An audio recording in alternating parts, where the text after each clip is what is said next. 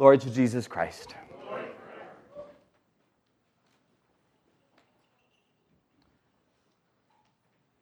It's the Sunday of Mary of Egypt. It's the Sunday of a woman who became a beacon to somebody else by her own repentance. And the real conversion in the story is not so much her, although it's certainly her that we focus on because her conversion was so immense and lasted so long. But one of the main conversions is actually that of Zosimus. He's the one that tells the story. And he's telling the story because of his own conversion. And he's so in awe of Mary's conversion that it forces him to hold himself accountable. Again, like I said yesterday, Zosimus thought he was the best monk in the world. He could not find anyone else that was as holy as he was. And so he traveled from monastery to monastery looking to find someone that could mentor him, someone that could be as holy as him, guide him further in holiness. And of course, God sent him this woman, a naked woman wandering around in the desert, and she became immediately realizing to him the conversion she had gone through, the repentance she had gone through, the life she was leaving out in the desert for decades. And this was an immediate conversion for him. He immediately had a turning around, a reorientation of his life seeing this amazing um, one who is so repentant.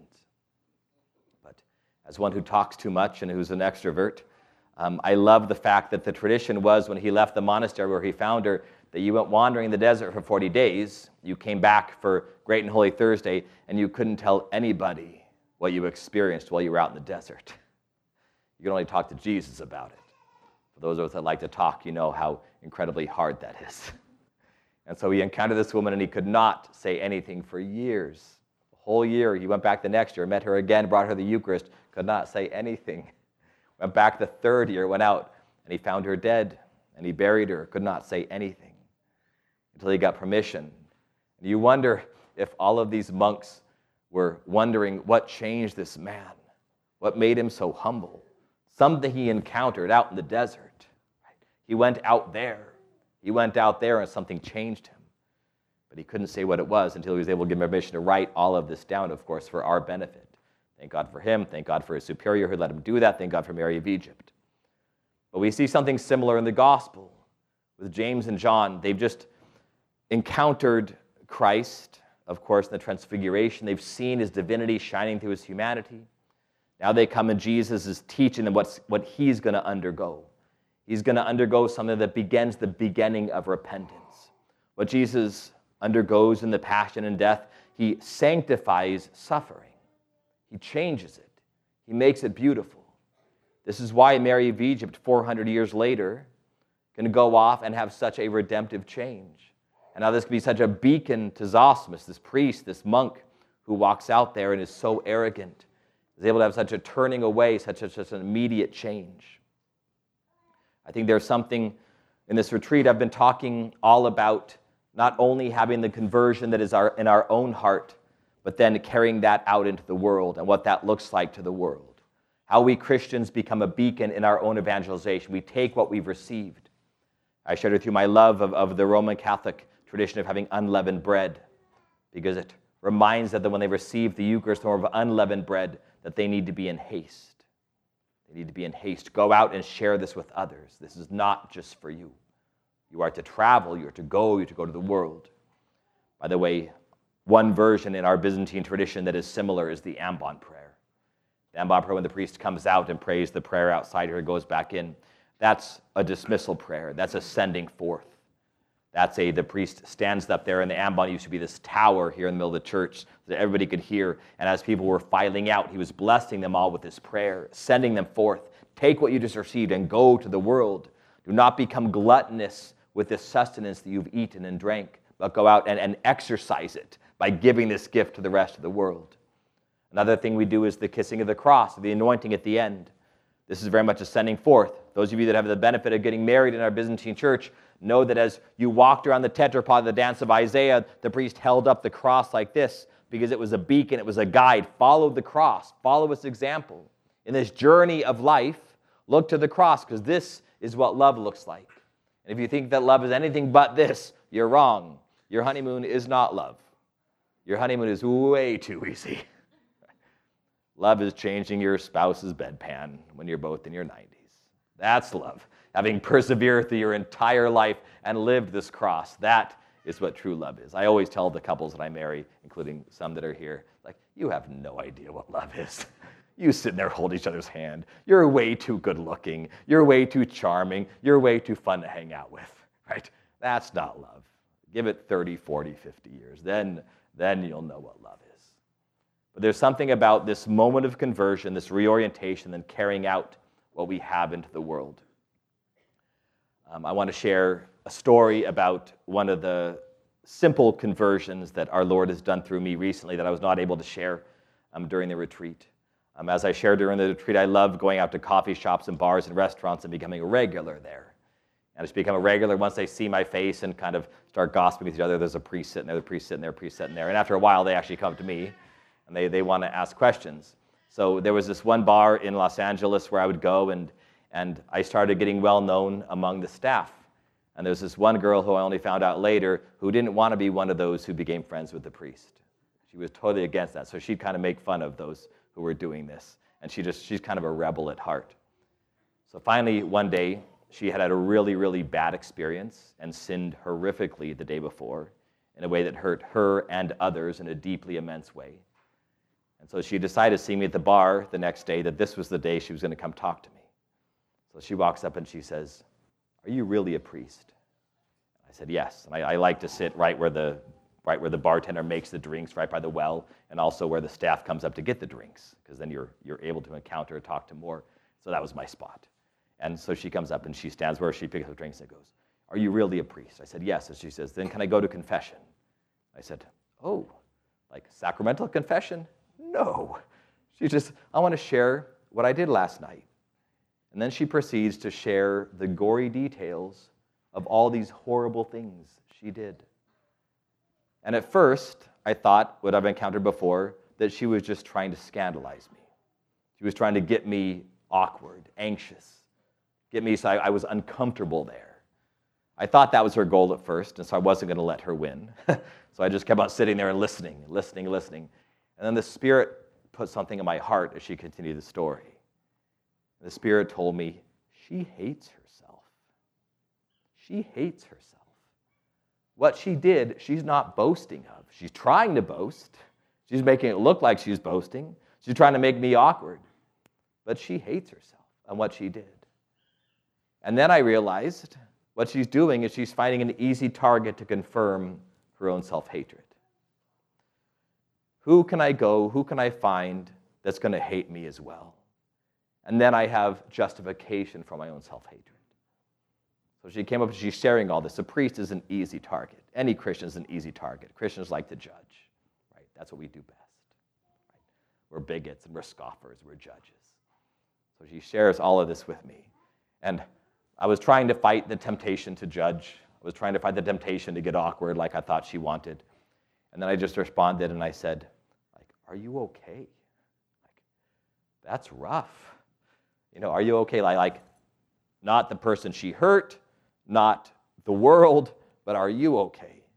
And she looked, of course, kind of awkward. That wasn't the response she expected from the priest who she was trying to manipulate. And then she kind of walked away, being awkward. But 10 minutes later, I just feel these arms come around the back of me. and then she like walks away without looking me in the eye. But there was something. And then as I go to say goodbye, she walks up, gives me a hug, walks out. Every time I walk in there, she gives me a hug as I walk in. And now she comes to my parish twice a week. Like evangelical, still has not said she wants to become Catholic. But she comes and she sits by the fire pit. She brings her dogs and she tells, she introduced me to her mom. She tells all of her friends about the fact that she has, she's friends with a priest. And I thought there was something about this moment of conversion that I've had, because I've had self hatred, as I think all of us have. And we realize in those moments we try to find easy targets. We try to find, we build up these scenarios in our heads as we get angrier and angrier and angrier. And if we can find one person to kind of confirm that, then we're justified. This is such an evil thing. This is such a thing that, that, that brings immense shame. We Christians need to be different. We Christians need to go out in the world and, and, and listen to the Spirit, which of course I don't always do. But in this moment, it was pretty explicit. And it was kind of an easy target for the Spirit to give someone consolation. So I want to share some words I also didn't get to yesterday.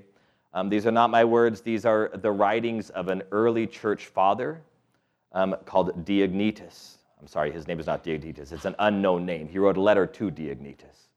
And so it's an anonymous church father who wrote a letter.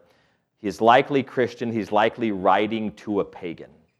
And so he wants, within the first centuries of the church, when Christianity was still illegal, he wants to describe what it means to be a Christian. So I'm going to read two paragraphs, and pardon my use of my computer in church.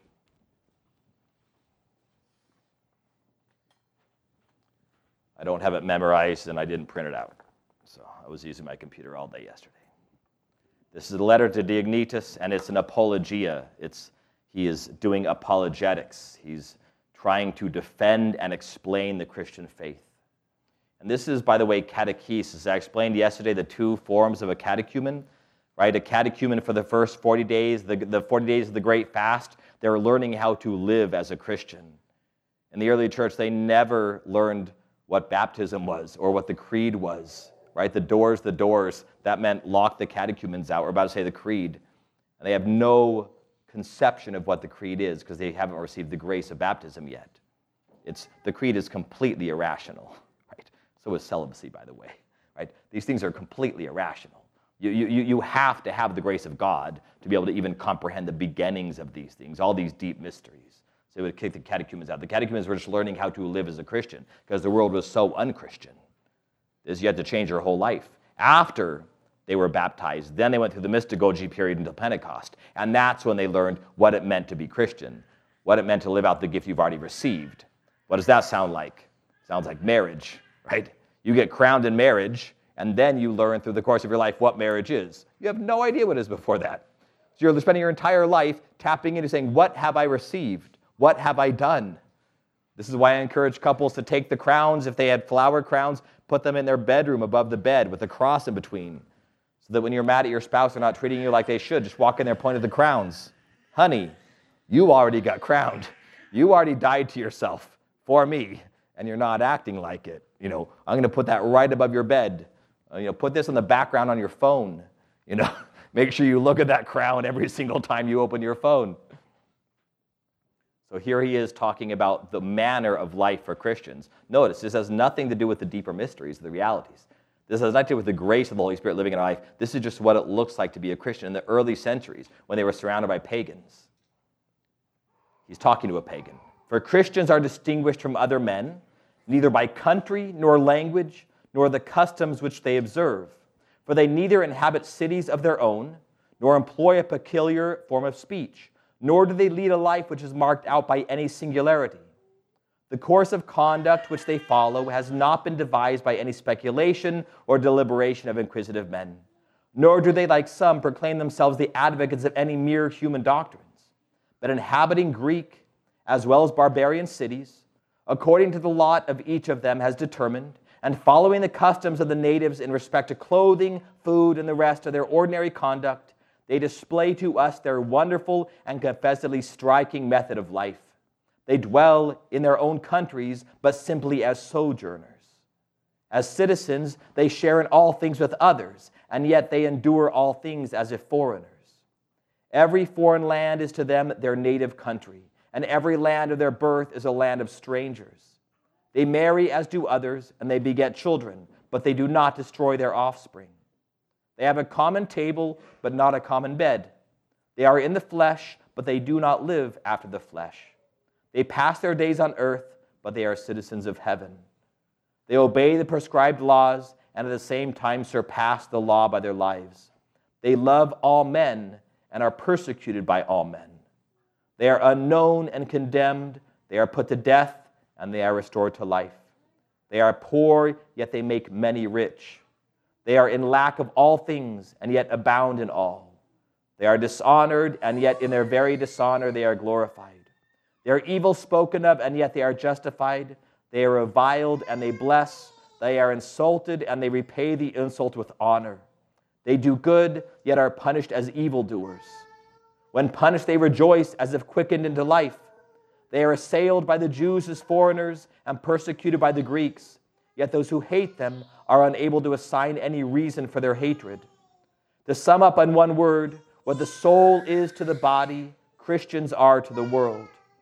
The soul is dispersed through the members of the body, and Christians are scattered through all the cities of the world. The soul dwells in the body, yet is not of the body, and Christians dwell in the world, yet are not of the world. The invisible soul is guarded by the visible body, and Christians are known indeed to be in the world, but their godliness remains invisible. The flesh hates the soul and wars against it, though itself suffers no injury, because it is prevented from enjoying pleasures. The world also hates the Christians, though in no wise injured, because they abjure pleasures. The soul loves the flesh that hates it, and loves also the members. Christians likewise love those who hate them. The soul is imprisoned in the body, yet keeps together that very body. And Christians are confined to the world as in a prison, and yet they keep together in the world. The immortal soul dwells in a mortal tabernacle, and Christians dwell as sojourners in corruptible bodies, looking for the incorruptible dwelling in the heavens.